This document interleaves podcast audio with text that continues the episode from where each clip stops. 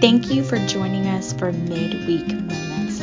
It's a time in the middle of the week where we can take a few moments out of our day to recharge, to refresh, and be renewed. We are so glad that you have joined us this week, and we look forward to seeing you every week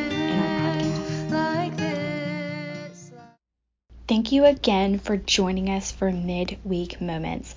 We are so glad that you have taken a few moments out of your week on a busy day to be with us and dig deep into God's Word. Today we're going to be looking at a few different passages. The first passage we're going to be looking at is from Matthew chapter 7, verse 13.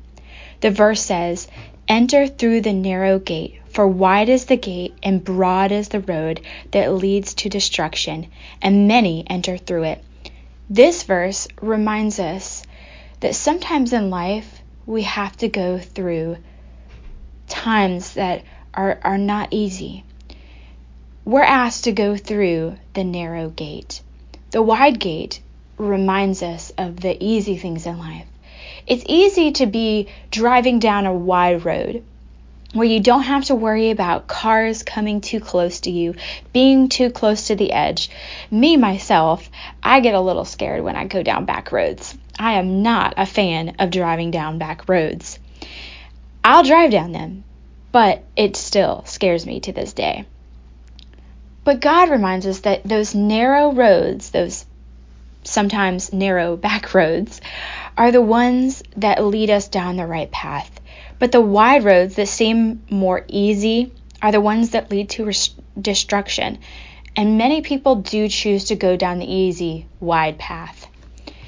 Another verse that I want to mention today is from Galatians chapter 6. It says, Do not be deceived.